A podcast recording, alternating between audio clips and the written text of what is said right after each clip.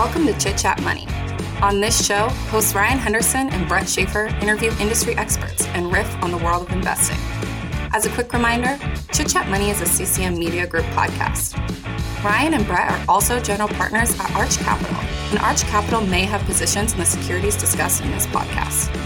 Anything discussed on Chit Chat Money by Ryan or Brett or any other podcast guests is not formal advice or recommendation. Now, please enjoy this episode. All right, welcome in. This is the Thursday deep dive episode. We have Ian Gray on as usual. Ian's wearing the button up shirt. He is at his internship. We don't need to disclose uh, what company he's at, but he's uh, making the big leap into the, the suit world, I guess. He's a professional man. He's a Yeah. suit. Yeah, a suit business. guy. Business. I'm a business casual man. There we All go. There you go. Yeah, you're not joining the full uh, the suit ranks, I guess, is the Wall Street bet. How the Wall Is- Street bets people would describe it. Is it basketball shorts on the bottom? No, not basketball shorts, but jeans today. There you Oh, go. Okay. There you go. There you go. All right. Well, we're going to be talking ubiquiti, not networks, but I guess that's what some people called it. That's what I heard them call, but it's Ubiquiti Incorporated. Um, I'll let Ryan introduce the company, but first, do you want to talk about our friends at Seven Investing? When this is coming out, it'll be very, very close to when the price uh, hike. I guess I would, well, that's how I'd call it.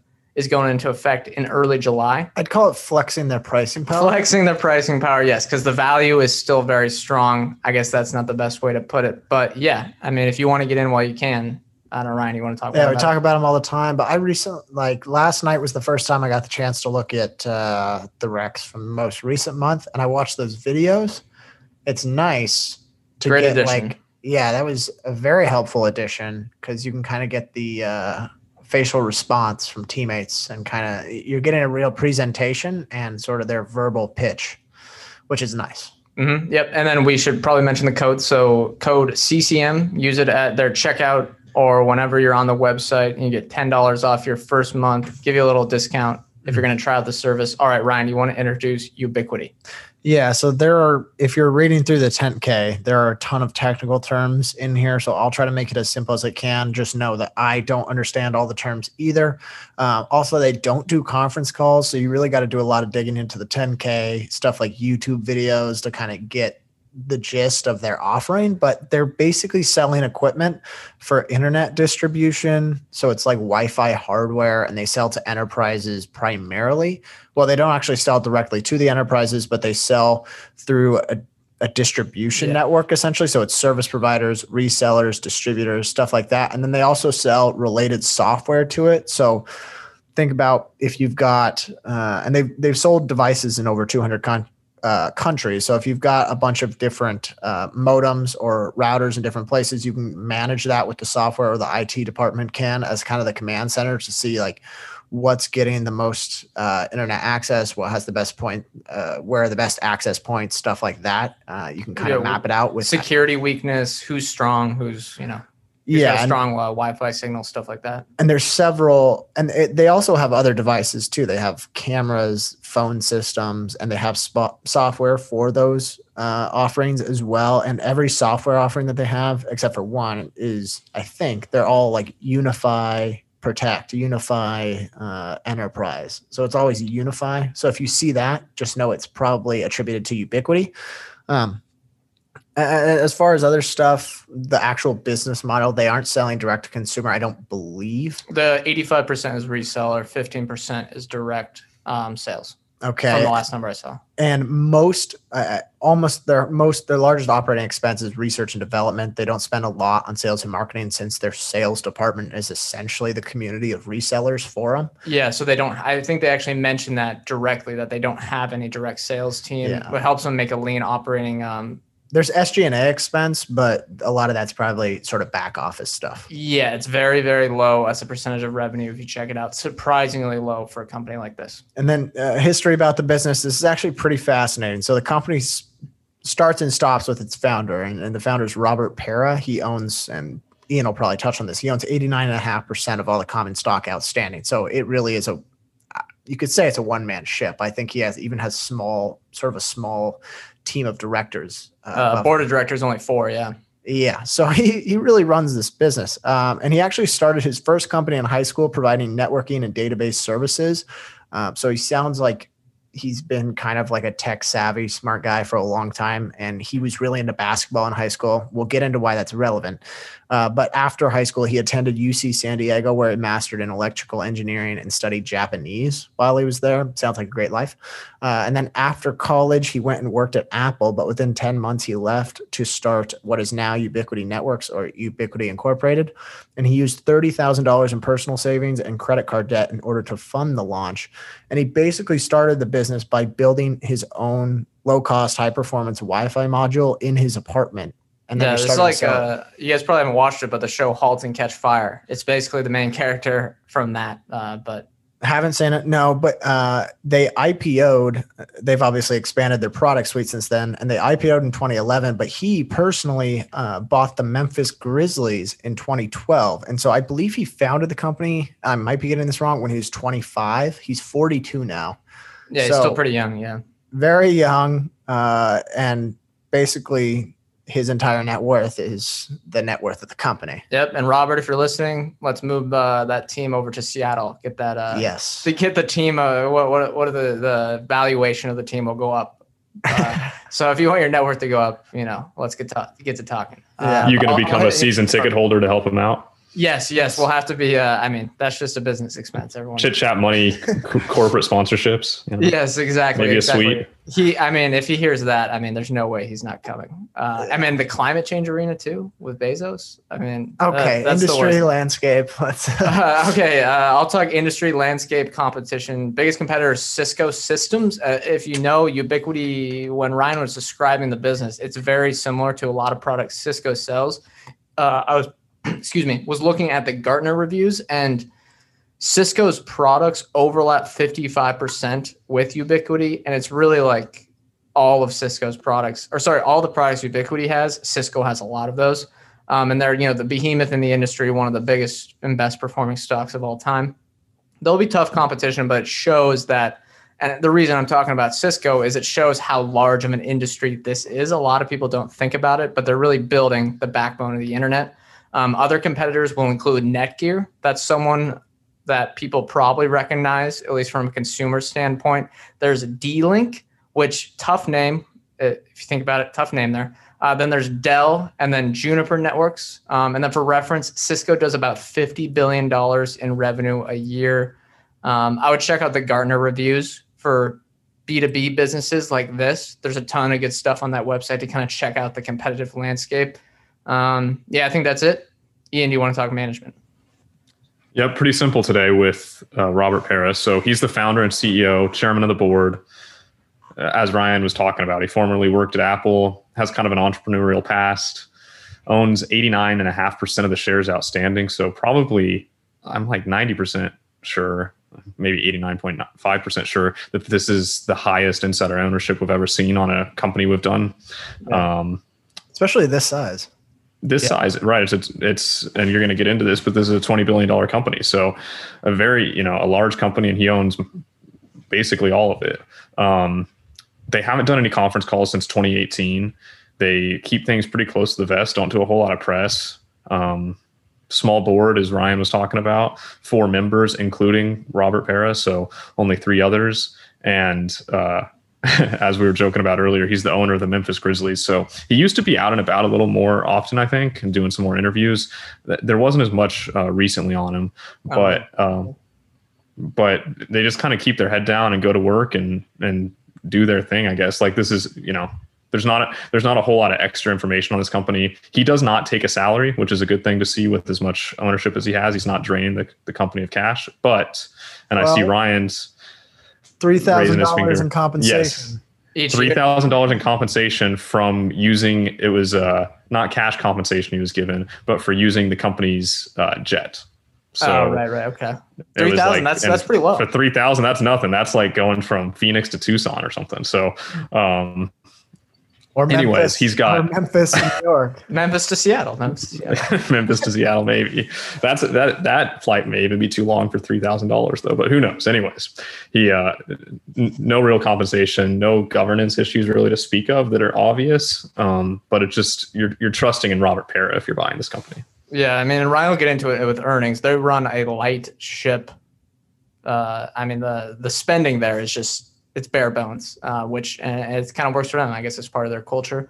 Um, I'll hit valuation quick. Market cap nineteen point seven billion dollars. Ticker is UI. If you're interested in looking that up. Enterprise value is twenty billion dollars. They have some debt, so this is probably the relevant metric, and it's pretty standard debt. I think it's just traditional bond. Actually, no, it's a term loan. Uh, don't get into the details, but yeah, very standard stuff on there. EV to sales is oh, it's not 1.5. I believe it is 11.5. I wrote 1.5. I think it's 11.5. EV to gross profit is 24. EV to operating cash flow is 35. Um, and they had some one-time working capital stuff the last uh, few months that makes their operating cash flow look a little worse than what their operating income I believe would be. It was it was slightly higher, so that operating cash flow could grow quite a bit over the next few years if you average it out.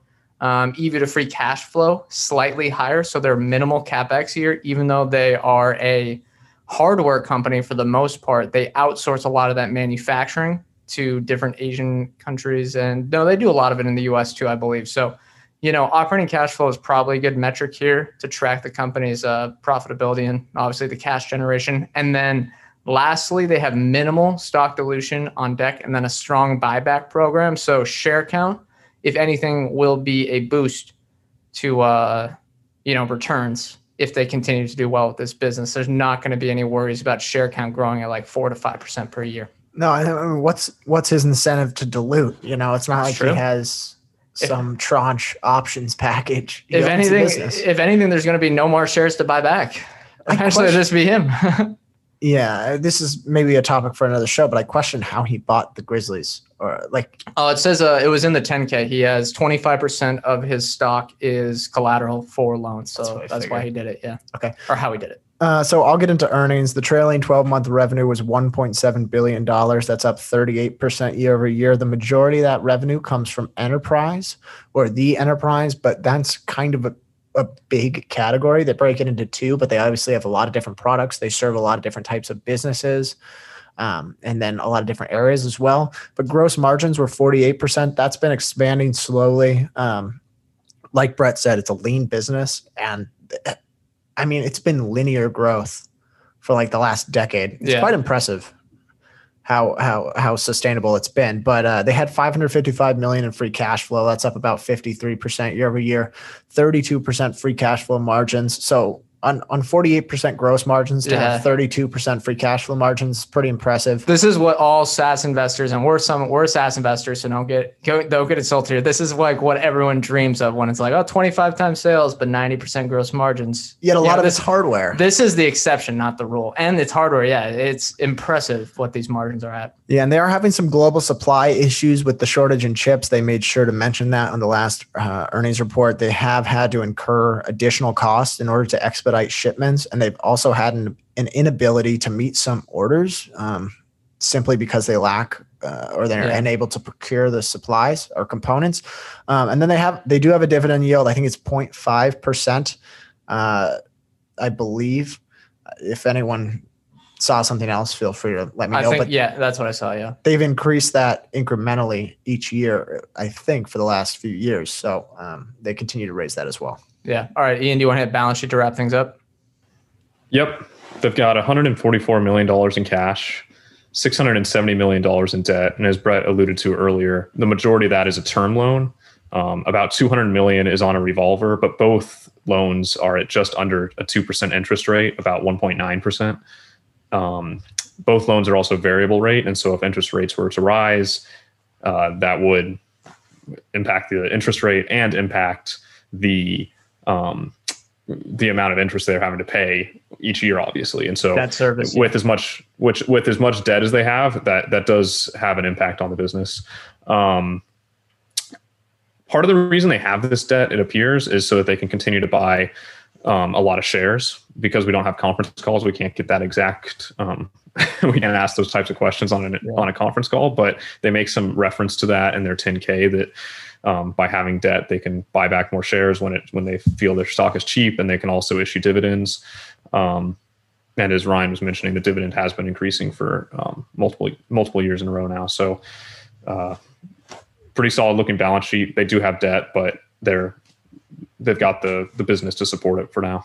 Yeah, it seems like everything with this business is just set out like very meticulously. Like the debt isn't most businesses you look at, they're like, oh, you had some random thing due in 2024, some random thing due in 2027. This is like, I forget what the exact numbers are, but it's like 30 million this year, 30 million next year, 30 million next year.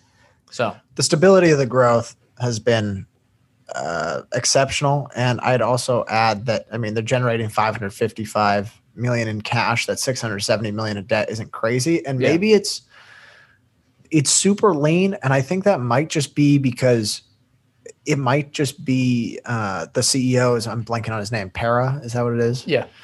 It might just be his habits. I mean, he started with he started the business with thirty thousand in personal savings. Maybe he's just a frugal person. I this reminds me. I just read Cable Cowboy. This reminds me of what they were describing TCI and the, they were the biggest cable operator in the world, and uh, John Malone just had him in some creaky little office building in Denver for a lot of the time. But Ian, you had something I think. Do you want to add? No. All no, right. you you guys covered it. So.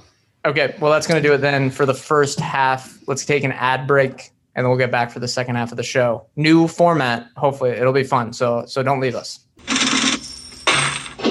Cox Panoramic Wi-Fi includes advanced security to help protect all your connected devices. You'll get real-time alerts. Oh, like this one, so you don't have to worry about malware. Or when your kid downloads a song from a shady link. And now all your computer can play is Red color, red color, where are you? all blocked, thanks to advanced security, included with Cox Panoramic Wi Fi. Advanced security must be enabled in the Panoramic Wi Fi app. Restrictions apply. All right, welcome back in. Next up, we're going to hit anecdotal evidence, but I think I should mention here we're going to do a different format. We're taking out competitive advantages, rolling that into highlights and lowlights because we've understood that's it's gotten cliche. There's only so many companies with competitive advantages. So we're going to do anecdotal evidence, future growth opportunities, highlights and lowlights, and then we're going to close things out with bull case and bear case. So each of us are going to say, all right, what's going to happen for this stock to do well? What could happen for this stock to do bad? We'll explain it more when we get there. But first one is anecdotal evidence. Ian, any thoughts here? I know it's a B2B, so it's it's kind of tough. Not much. My only um, and we'll get into this more later, I think, with some of the some other discussions. But we actually at my house are having to replace our Wi-Fi system right now, mm-hmm. and um, it's just always a pain, you know, to have to like replay. You just want your internet to work, and so someone who can actually provide something that makes your internet work, I think, is a valuable. Uh, can be a valuable business, whether it's B two B or B two C, um, because everybody just at, at this day and age, everyone expects internet just to work right? Just be yeah. yeah. And be if it works, you're not switching. That's yeah. the other part. Um, and that's kind of what uh, Netgear is a smaller competitor, but a lot of people, at least maybe it's me, don't have a good perception of Netgear. Kind of tacky products. Ubiquiti might be the opposite. They're like more sleek, uh, work a lot better, stuff like that. Yeah, I, I worked at basically one of these resellers. I don't think we used Ubiquiti. I don't think we sold Ubiquiti products, but there is something to be said here because they go through a distribution network like that where they have these resellers. Um, there are times when certain resellers can favor certain suppliers just due to incentives. So, so like Cisco or something.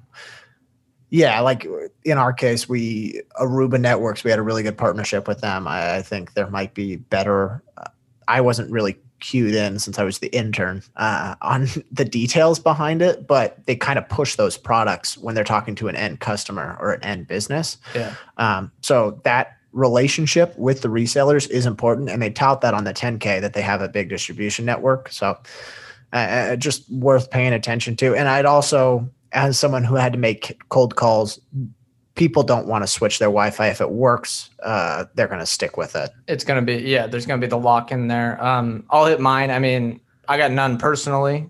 There's great reviews online. The Gartner stuff is a kind of a resource I found that's been really uh, I think helpful for this for these type of B two B businesses. Uh, sleek looking products, though. I think if I was going to buy something for a small business, if say we had a little office space, we'd probably look at them. They seem a lot cheaper than the other options out there. So I guess that's kind of a good point, but it's tough. It's tough to know what until you get into like the IT department, you know, who's best and Yeah. whatnot. I think also, I mean, they have an expan- expansive product suite where with the camera network and the camera software and then the phone systems, that kind of thing. So if you've had success with Wi-Fi products or their modems, routers, that kind of thing, um, it probably incentivizes you to use the rest of their items as well if you're looking for them. Definitely, definitely. All right. We got future growth opportunities. Ian, what do you have for Ubiquiti? Ryan's last point leads perfectly into it because I think a great future growth opportunity for this company is to continue to push into more and more connected devices. They sell security cameras, uh, door locking systems, things like that for enterprise customers. So for businesses to monitor their um, warehouses and workstations and keep track of who's coming in and out, as well as all the Wi-Fi. I think there's going to be a secular trend towards more Internet of Things. And I know we've been hearing that for like 10 years plus, but I think the Internet of Things is going to be real at some point, And it's going to require like Ubiquiti can benefit on two two fronts. One from actually selling some of those Internet of Things products, some of these connected devices that they're selling today, but also as there's more and more of those products into the market, people are going to need faster and faster Wi-Fi, and presumably some of this the equipment that's out there today is going to become outdated. And I know um, you're going to get into this a little bit, Brett, but there should be some opportunity to upsell people on new Wi-Fi devices as well. Oh, I just thought of this too. This plays into that the infrastructure bill. That's a tough way to uh, form an investment thesis because you don't want to flip a coin on whether the uh, Congress and uh, you know the president make a decision on that this year or something like that. But that would probably benefit them as well. There's probably a lot of spending to be allocated to Wi-Fi infrastructure, stuff like that, broadband infrastructure in that bill. Um, so Ryan, what do you have here? Mine's AmpliFi. So I, this is their connected home Wi-Fi system. So they do sell some like uh, just consumer facing Wi-Fi uh, systems, not only on the hardware front but also on the software. Uh, so I mean, if remote work is a lasting trend, I think they have to find a way to go direct to the consumer because let's say businesses go completely remote they're probably not going to be paying up for reconfiguration or installation of an ex, Yeah. uh, really comprehensive. but some of that spending so- might go out to people's homes because they might need better security, you know, stuff like that. Yeah, potentially that as well. So just focusing on the home Wi-Fi kind of thing. Um, and I think they're probably going to do that. But the thing that shocks me is that enterprise revenue did so well this year. I think it was up 36%. It was a bit puzzling, yeah. Uh, it didn't make any sense to me. Uh, and they don't really break it out. And they don't have a conference call. So I didn't have the answers to why that happened. But If anyone knows, yeah, if anyone knows, let us know. It's a, it's a bit of a black box over there. It's a black box that has done well, but you don't have much access into what they're thinking of currently. Um, I'll hit my future growth opportunity. It is Wi-Fi six. This is the next level of Wi-Fi. I have no idea what the difference is between six and five. I assume it's some sort of frequency. Uh, but every upgrade cycle within the, you know, any of Ubiquiti's market segments gives them this opportunity to win customers from Cisco. So it's going to be a slow process over time. And uh, as Ryan mentioned, the switching, the incentives to switch from your current network are huge. And I guess that's the Cisco investment thesis from like the 90s uh, and stuff like that. And that's why it's been one of the best performing stocks of all time. But if Ubiquiti is going to win, they're going to have to steal market share here. It's not like this is a blue ocean uh, new market opportunity that they're building themselves. They really have to be better than the current players in there. And it's a large opportunity, but you know, it's going to be slow over time. Um, all right, highlights and lowlights. Ian, what do you like and not like about Ubiquiti? Well, I just thought of one more highlight that I hadn't thought about before, but it's a little bit of a pushback against your last point that there may be some blue ocean strategy available here with international markets. And we keep hearing about um, just how much the rest of the world and Latin America and Africa and some of these countries are going to have this rapid internet growth in their populations. And like we've said this whole thing there's not a whole lot of information on ubiquiti so i'm not sure what their strategy is relative to international or how much they sell internationally um, i may be able to get a number on that by the Yeah, end of the show they, but they broke it out in the 10K. I forget the dis, I forget the uh, percentages of geographic distribution, but it Yeah. was not mainly. It was not just North America. Ryan, you had a number. It was, they're in 200 countries. They've Right? sold devices in 200 countries. Yeah. Okay. Yeah, I was trying to remember because I remembered seeing that number somewhere, but I couldn't couldn't remember what it was. So I'll get that by the end of the show. But um, so that's one one potential highlight is just the the growth in the internet market across the world. But uh, a couple more highlights. It's almost a 20 bagger since IPO. Um, a lot of that's been in the last two years, but it was still like a four or a five bagger, maybe a six bagger before the last two years. So pretty impressive returns and just gives you a little bit more faith in the management team since we don't have a lot of say in the business. Um, and then it also recently had its best year over year revenue growth rate since 2014. And that was the number reported in late 2020. So they they've been like the business has gotten rejuvenated a little bit and i don't like we were talking we're, we're not sure exactly why that is um, and maybe we're maybe someone would tell us and and it would make sense to us but we just we don't have a lot of info there and that leads into my low light is it's just hard to find a lot of info which can both be a good thing and a bad thing um, but then we're in and convert uh, in addition to that we're entirely dependent on the ceo which also has not been a bad thing recently. But um, there's just it's things to keep in mind. We're we're always at the the um, mercy of management teams when we're investing in public equities. But in this case it's even more so right? There's no Yeah. there's really no investor recourse for any for any outcomes and, and that's been okay for the last 10 years but um, something to keep in mind if you're looking to invest in this one Yeah, or if Pera decides, you know, I'm going to retire, you know, we've done well for the last 20 years, you know, that that's a risk. There's a definite key man risk uh, with investing in Ubiquiti. Uh, Ryan, do you want to do your highlights and lowlights? Yeah, that kind of leads into my what would have been a potential low light, which is I'm not typically a fan of CEOs who own like sports teams or have some huge outside affiliation that's like diverting a lot of their attention. But uh, he's been in that business for almost 10 years now, and it hasn't seemed to have any bearings on the business uh, or on uh, ubiquiti at all. At least they didn't name a stadium. That's the big red flag. yeah i guess that, that that's usually worse but um other lowlights is it's a really competitive market especially in the enterprise configuration stuff and you are kind of susceptible to reseller relationships um or reseller favoritism to other stuff uh i would i mean highlights it's they've had exceptional execution and they run a really tight ship and robert pera uh seems to be doing all the right things. I- I don't like the lack of information. Uh, that's something that frustrates me, and, and maybe it's Yeah. it's kind of Google esque, you could say, but I, I just I prefer to see a lot of information. Yeah, it's it's a I don't know. There's pros and cons because for one, if there's so much information out there, you kind of think that the stock is just going to be way more efficient. But then if there's companies like I mean, you'd probably argue back in the 80s, and this is it might be the exception to the rule that Berkshire Hathaway probably wasn't giving much information. It had an extremely complicated ownership structure. There's family members on the board, and you're like, what's going on here, guys?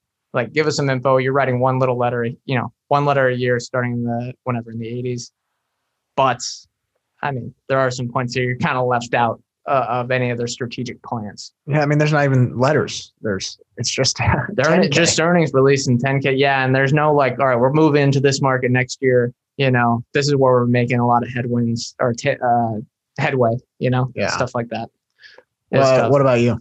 uh, highlights. I mean, same as you guys. I think Robert Pera could be like an uh, described as an outsider. Um, if you know that book, you know the modern outsiders could probably be like Bezos, potentially Daniel Ek, Robert Pera. I think probably lines up there too. Uh, I love their their buyback uh, history, their track record with buybacks. It shows that they're not just, and this is a problem with a ton of companies, just buying it no matter what. They're doing it very, very um, Methodically. method yeah yeah they're they're actually they actually have a strategy with it and it seems like they have an investment mindset with it and a lot of companies honestly buy high sell low on themselves and don't buy back stock Uh, so I love that too. Uh, they're, I also like how they have a plan of having a culture with just a ton of operational efficiencies and then attacking the market with low cost solutions that will work just as well as Cisco's. But with Cisco, you could argue there's a lot of bloat. They probably have thousands and thousands of employees, way more than Ubiquiti, and their pricing is a lot higher. So that is something that it's tough for Cisco to kind of like come down to where ubiquiti's at, and that kind of leads into what I would have was going to have for competitive advantages. You'd argue that Cisco would probably have a competitive advantage, like Ryan mentioned earlier. There's a lot of lock-in with this stuff, and there's economies of scale, and there's high switching costs. But ubiquiti seems like a prime candidate for the you know innovators dilemma, where if they can execute, if they're if they have a better value proposition than Cisco, it's going to be tough for Cisco to disrupt themselves and then get to Ubiquiti's level. But that's tough. It's a tough market, and it's not like Cisco's doing bad. Okay, best case, worst case. This is our first time doing this. Ian, you want to start? Yep. So my best case, and you're going to get into what leads to this, Ryan, but my best case is that they continue the significant buybacks um, like they've done over the past four years. They've bought back about 25% of their stock. And if they continue to pay similar to that, um, we should see free cash flow continue to increase and um, they, there's a lot of potential for just a lot of a lot of big gains in the stock just by reducing the share count. And also, as we mentioned earlier, uh, best case scenario looks like increasing the dividend and perhaps even to a more substantial level than you know a half percent yield as it is today.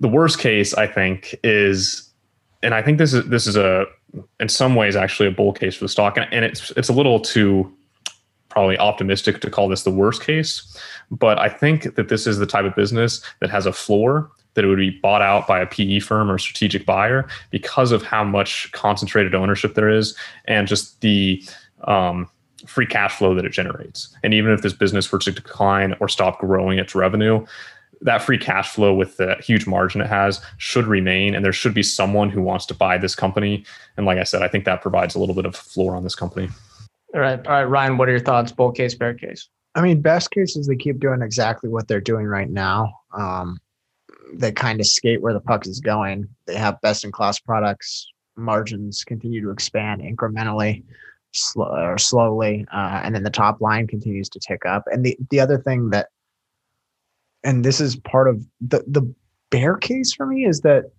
they have well i mean there are some short-term problems that they're going to have rising commodity prices uh, any potential tariffs they've talked about that as a risk yeah I, um, I would think those are going away but that was something over the last few years there that the old tariff bill yeah. yeah the the problem would be i don't know if i'll get this at a crazy multiple because it seems like the kind of business where you know how buffett liked to keep berkshire close to his estimate of intrinsic value? And if it was if it dropped below he'd go in and buy it. That's basically what they've installed here where if it drops to something they consider below intrinsic value they're going to buy it. So uh, there might not be as many times where it's a screaming buy.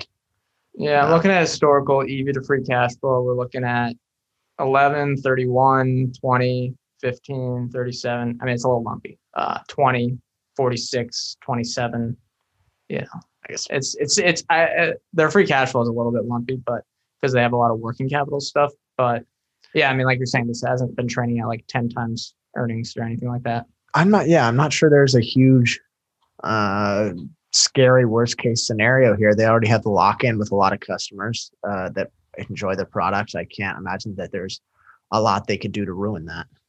Yeah, it's. T- I mean, that is the bull case is to keep doing what they're doing, but you have to, I think, assume a high rate of revenue growth because you, I think, if you're being honest with yourself, this is something that probably deserves to trade at, you know, around a market multiple. Well, I don't know what that, what people think that would be, above. you know, but you got kind of, yeah, maybe if they're best in class, a little bit of above. So with the current uh, free cash flow multiple, you know, it's slightly high, but you gotta, I think, assume that they're going to grow revenue at a high rate. Yeah, maybe they'll be able to juice it with buybacks, but I think one of the low lights here, or I guess it's different than low light, or um, worst case scenarios is that the valuation just continues to stay high uh, which may not make sense, uh, but you don't have the opportunity to buy back your stock with a good rate of return. Uh, last year, they were probably able to buy it back at, uh, I don't know, you know, a lot lower uh, of an uh, relative to their intrinsic value. I think another part of the bear case could be the okay. So when there, there's a lot of stories out there about you know people in China, in Asia, and in Africa, and I guess Latin America too, not really going the Western route with internet and going straight to mobile.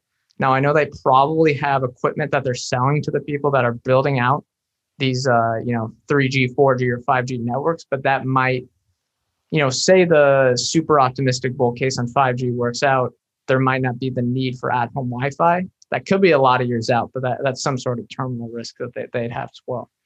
Yeah, I don't know. This one is different because it's not as volatile. It seems so consistent that it seems like a high floor. But what you're worrying about investing here is okay, what kind of rate of return can I get here? Is it going to be better than the market at this multiple oh, over the next decade or something like that? Ian, you have anything else? Yeah, I was just going to add as you were talking about international, I promised some numbers. So, North America, this is geographic revenue numbers. Um, North America accounted for 45% of revenue. Europe, the Middle East, and Africa accounted for 40% of revenue. And I have to imagine that the vast majority of that was Europe. Asia Pacific accounted for 9% of revenue, and South America only uh, accounted for 6% of revenue. So, potentially some um, opportunities, caveated with what Brett was just saying. Um, in those emerging markets. Yeah, and it's you can't just bank. I don't think you can just bank on them just continuing to take market share from Cisco. You know, you're not going to just underwrite. All right, they're going to get all of Cisco's revenue of whatever it is, fifty billion dollars a year. But that is a large opportunity for them to go after, and they could it could help them grow revenue at a double digit rate for for a, a long, long time.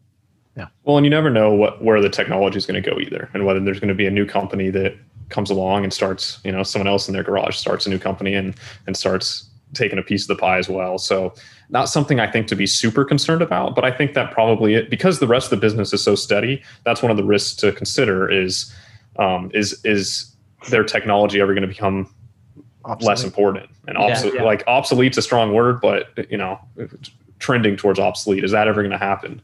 um, because I think that's one of the things you have to kind of come to terms with investing in this company. Yeah, yeah. With businesses that are high tech like this, that that definitely is a risk. All right, let's wrap things up. More or less interested, Ian? You go first. As I was kind of alluding to in that last point, I'm less interested, not because I think it's a bad business, but I think I don't know where, where this business is going. I don't understand the tech well enough. I hate even dealing with Wi-Fi on my own, um, and so I just I don't understand it well enough. It's a, it's kind of in my too hard pile, and the business not because the business is super difficult to understand, but just the tech and the secular trends. I don't know where it's going. Where the industry is going, yeah, that makes sense. Ryan, you're nodding. I assume it's yeah, similar. Same for me. I'll make it quick. I'm less interested. It goes in the too hard pile for the same reason Ian just mentioned. Uh, not because the business models difficult to understand, but you don't know what the future looks like. Uh, is there some crazy event that could happen that could make the tech obsolete. I don't know. Um, and then also, what does competition look like? I'm not super up to date on the industry at large. Yeah, the that'll make sense. I would push back slightly and say the tech obsolete thing seems very very low probability, but I mean it's it's something to consider. Hmm. I, I would generally agree with you. I don't think that's it, it's kind of weird with this business because it seems so steady, and so that may be the like the most concerning thing to the about the business to me, but it on most businesses it would be like it's a very low level of concern relatively. Um, you know what I mean? Does that make sense? Yeah. Yeah. yeah. All right. Yeah. Um, I'm more interested. I'll make the argument it's not. I don't think it's a hard business to understand, guys. Compared to a lot of the other stuff, I know it is a hurdle. I don't understand it that well, but I think it's something that is you know, you, you, put in some work. It's not biotech. I think you can. It, it's understandable, um, but right now the valuation is high. Um, it's not crazy. I love management. I love the the lean structure that they're running. I just think that sets up a culture to want to achieve high profitability, to run a lean operation, to keep costs low, and they're able to be the low cost provider and have 33% free cash flow margins there's something to say about that. Um, I mean, yeah, I'm definitely more interested in this, but there would be some more things to learn about. You'd have to look at management. You really, I mean, w- without their any of their disclosures, you're really making a bet on management. I don't know him well enough right now, and yeah, it really comes down to valuation and stuff like that. It, it, you know, there's not many fat pitches in this market. and maybe there's no fat pitches in this market right now. This is definitely not a not a fat pitch uh, yeah. at all. All right, uh, we have stock for next week, and that is Ryan's turn. So Ryan, what do you got for us? Global E Online. They are some sort of e-commerce player uh, recommended by Brian Ferroli, not recommended, but uh, he mentioned it to me. So uh, got to take go. a look at that. Nice, nice. Is it new IPO, something like that? Brian's checking it out. I believe so. Yeah. Uh, I'm uh, recent, recent to the public markets. All right. Well, that should be fun. SaaS company. I'm thinking maybe. Uh, I'm I'm not sure. I really not, not sure. All right. Well, that's gonna do it for this episode. Then thank you all for listening. Um, I guess this is coming out. Uh, never mind we should have mentioned at the beginning of the show that this is uh, pre-recorded by like two or three weeks. But remember, we are not financial advisors. Anything we say on this show is not formal advice or recommendation. Ryan and I are general partners at Arch Capital. Arch Capital clients may hold securities discussed in this podcast. Again, thank you all for listening. We'll see you next week.